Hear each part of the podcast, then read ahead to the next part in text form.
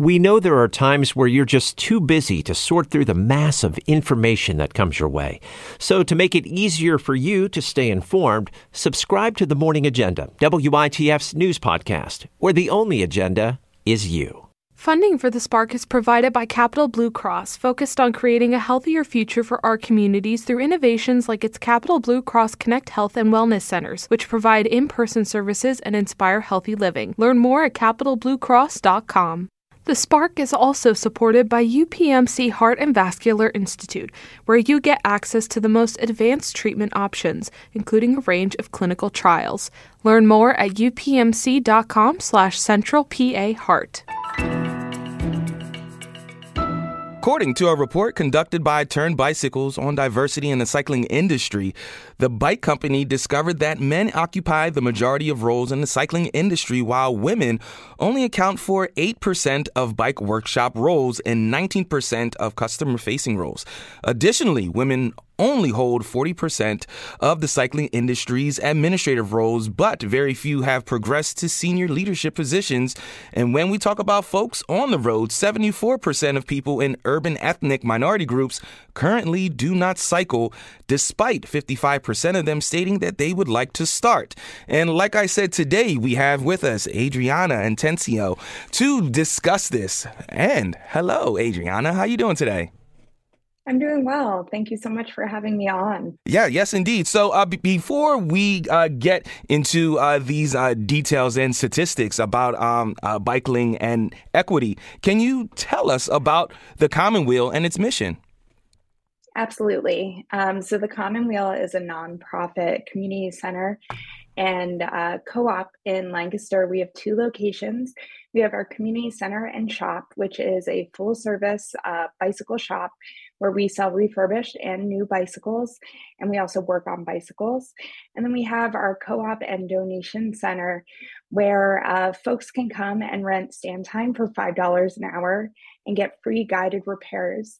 And then we also have uh, that space for our youth programming. And then at our community center and shop, that's where all of our adult programs programs take place. So we try to meet people where their needs are. Um, not everybody wants to work on their own bicycle. However, there is still that space, um, that space where where folks can come and and get that full service experience.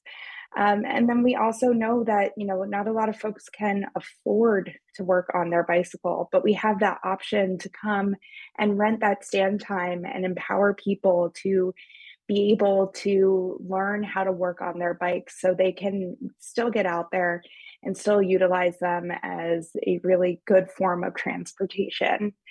And our mission is to revolutionize people and places using the energy and equity of bicycles and uh, we just got our youngest uh, a bicycle for for Christmas. Uh, so uh, you'll be seeing uh, a, a, lot of me because I am anticipating a uh, a lot of bike repairs because she's she's a rough one.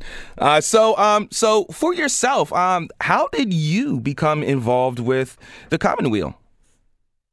Yeah, so I became involved with the Common Wheel about 10 years ago um, when it was in its infancy. I was on its very first marketing committee, started planning events, later joined the board, and then joined staff in 2017 and have been a part of it ever since then. Um, so, you know, bikes weren't always kind of on my radar when I was young. I was um, involved in a crash with a bicycle, mm. and I didn't ride for for many many years.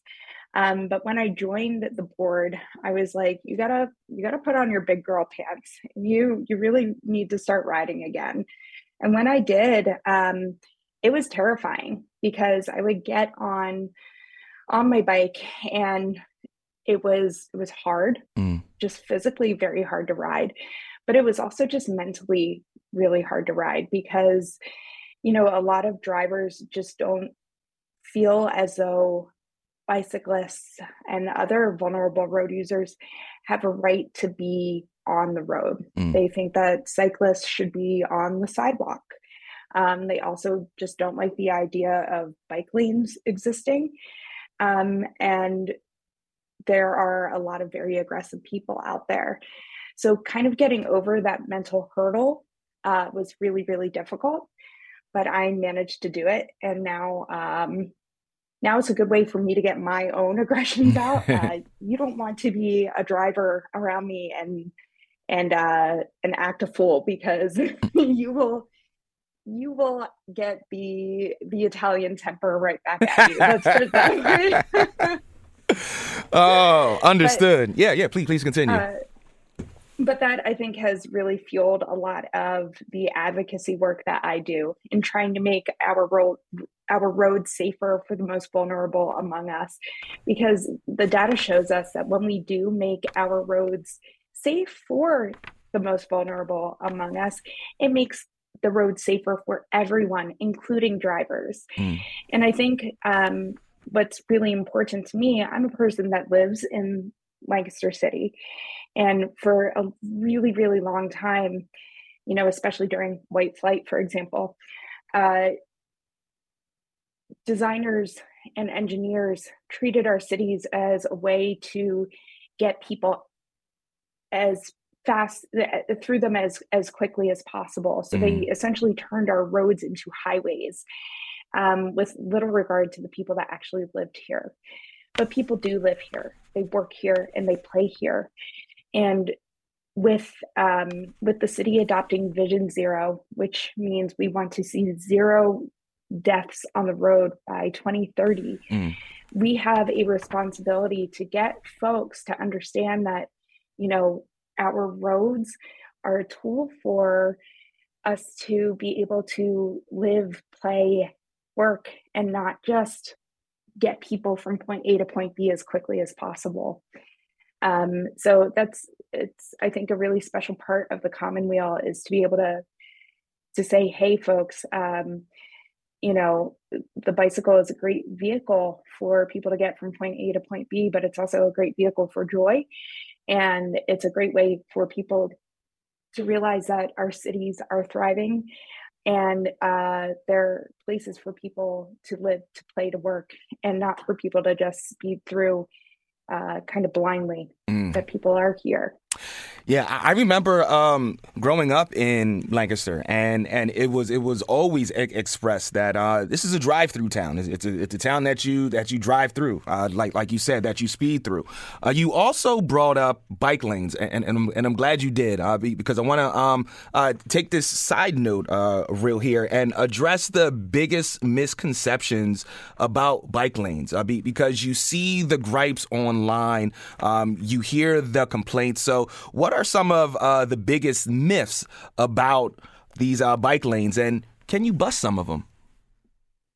Oh, so you know the biggest the biggest myth is that nobody uses a bike lane. First and foremost, and let me tell you, people do use these bike lanes, mm. and a lot of people who are you know terrified of riding in the road, they ride in the bike lane, and the bike lane is a great way for them to build their confidence to be able to say, hey, I am now ready to get into the vehicular lane of travel. Mm. So, um, so we kind of see them as as a tool, as kind of a, a stepping stone to to being more more confident, to to getting to to that space where you know a lot of a lot of folks are like, hey, well, you know, being a vehicular cyclist is the only way to be a cyclist. Mm. You know, I for us when we do education around cycling, we teach people how to, you know, look behind you, how to signal all of these things. But there I think is room for for all of these different methods for riding in a bike lane, for riding in the road.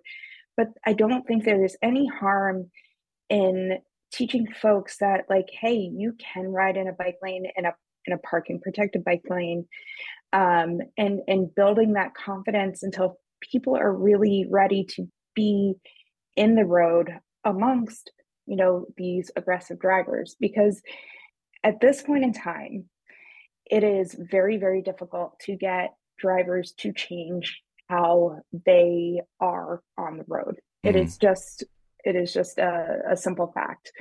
Um, as much as I want to do that, and as much as I continue to try to do that, when you have people yelling at you, and I mean, this has happened to me to go home and die because I'm riding my bicycle mm. uh, and taking the lane, which is my legal right, which I can explain that to them until I'm, you know, blue in the face. It's until we have more more people on bikes and until there is a true cultural shift we need people to be a little bit more comfortable in lanes etc so you know people do ride in lanes. Mm-hmm. i have pictures of it. I can prove it. And i think too you know it takes over 160,000 trips by bike to equal the impact that one car has on the road wow. in one year. And, uh, you know, we have some pretty crappy roads in Pennsylvania. Um, we, we don't fund our our roads nearly as much as we should right so when we have this constant impact from cars on the road you should be thanking a cyclist mm. i would say for um, for eliminating trips that way that road maintenance doesn't need to happen nearly as often so i think people need to have a bit of a mind shift when it comes to when it comes to people riding bikes because um, it could be your sister it could be your mother mm. it could be i don't know just a human being and i think it's uh it's about being a little bit better a little bit of a better neighbor and just um just seeing a little bit more of the human that is on the bicycle instead of the um, the the uh, the time that it takes away from you getting to work, the 20 seconds that it might add mm. to your commute. Yeah. So, um, uh, so, so with that, um, um, and uh, we go go to our our next break in, in about a minute here. Uh, so, mm-hmm. um, with that, what should drivers do when they are behind a cyclist? They should wait. They should wait until it is safe to pass a cyclist. Mm. Um, state law is it is four feet to pass, and you can you can cross the double yellow line to pass.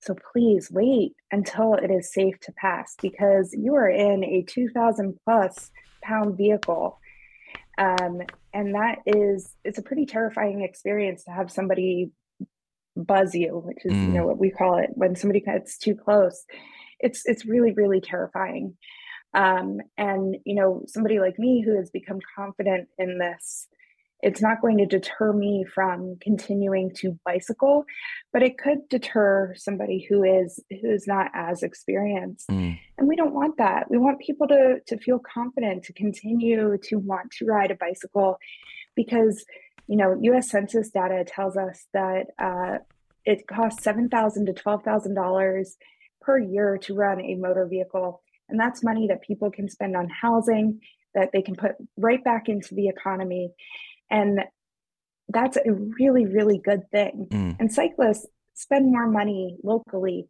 than people who um, who drive. So that's my my thing is let's follow state law and let's be let's be better neighbors to each other better humans overall in in your opinion uh, what can other cities and communities learn uh, from the work that Common Wheel is doing Ooh, um, that's a great question. I think other cities can definitely learn from from our programming, especially. I mean, we are we're here to to help as much as possible, right? Mm-hmm. So, for example, we have a program called Youth Bike Workshop where uh, we charge a dollar for used parts and um, we offer free guided repairs to any uh, any kid that is high school age and younger. And um, we intend to start working with middle schools, the middle schools especially, to see if we can um, use their, for example, um, the the Lincoln Lions. They they do lion dollars. Mm. So to to see if we can start using like their dollars as as a form of currency for our dollars, right? Oh right? wow. Um, to encourage more positive behavior in in the middle schools as well.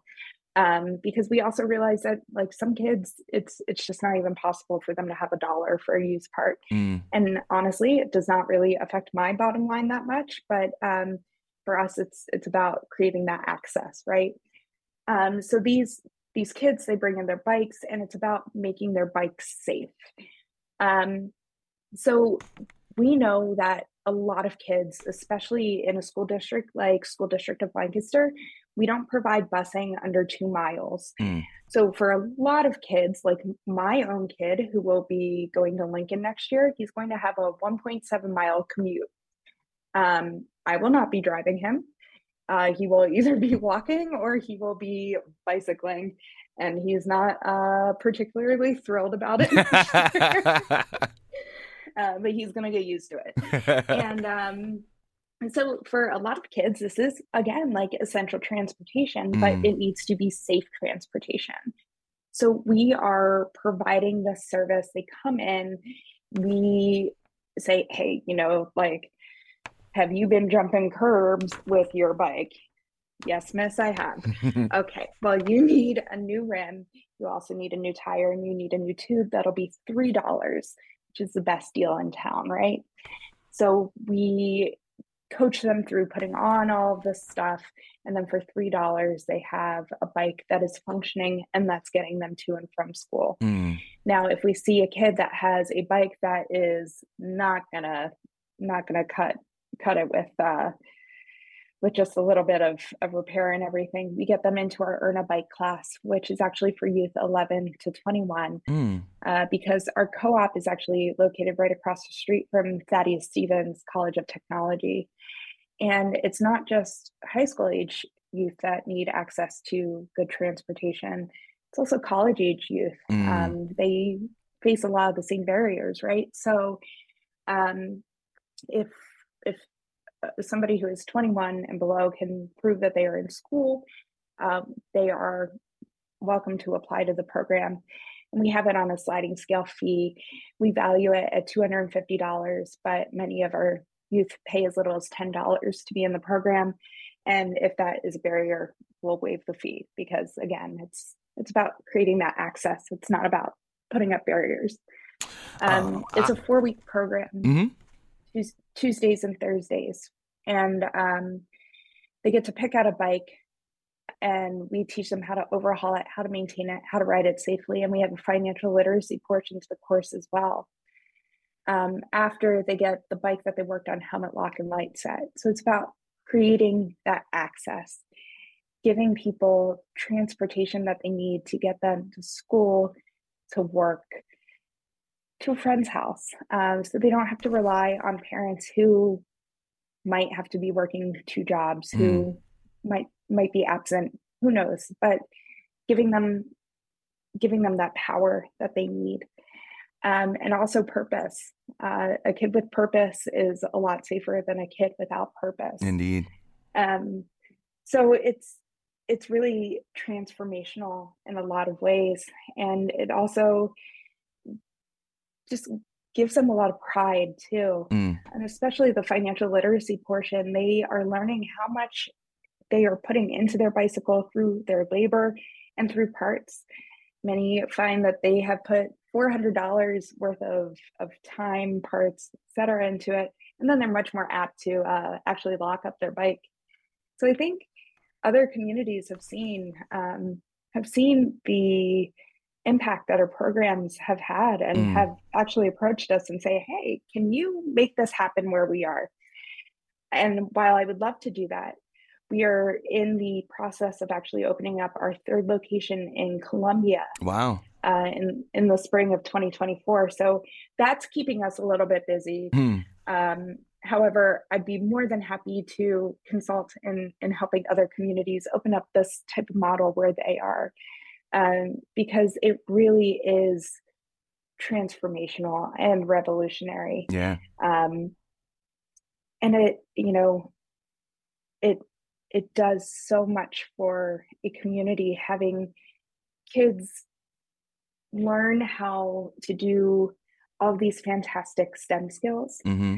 but also have ways to get around that are healthy, that create a lot of joy and um, promote friendships and uh, you know, just also get them outside off of their devices and things like that. And that's that's that's the main thing. And, and I feel like you were reading my notes here because I was literally about about to say that. I, I, was like, this this is something that can get more kids outside, uh, which which uh, brings brings me to think about um, on on um, on Monday on Tuesday when it was snowing, and I told my youngest, I, I was like, hey, you know why don't you go outside and play in the snow? And she was like, Dad, my friends are online, they're not outside. And I was like, oh, all right, well, then kids don't play outside these days, I guess. And and I'm looking at this program and, and, and I'm like, oh, okay, th- this is something that is going to get them, you know, off the devices and and and into the streets and and you know get that uh, good old good old air in your lungs. Uh, so. Um, looking ahead, uh, we have about a, a, minute here left. So, looking ahead, um, what are the key goals or projects uh, that at the Common Wheel aims to undertake in the future to to uh, enhance this equity in biking? Yeah, so one of our, you know, we are opening in the spring of 2024 in Columbia, and that is that is really our focus right mm. now. However, um, one of the big things that we're we're hoping to do is actually purchase a sprinter van mm. uh, because we know that rural communities use bikes just as much as city kids do, for example. And what we want to do is condense our Earn a Bike class into a essentially like a six hour um, six hour course and bring it on the road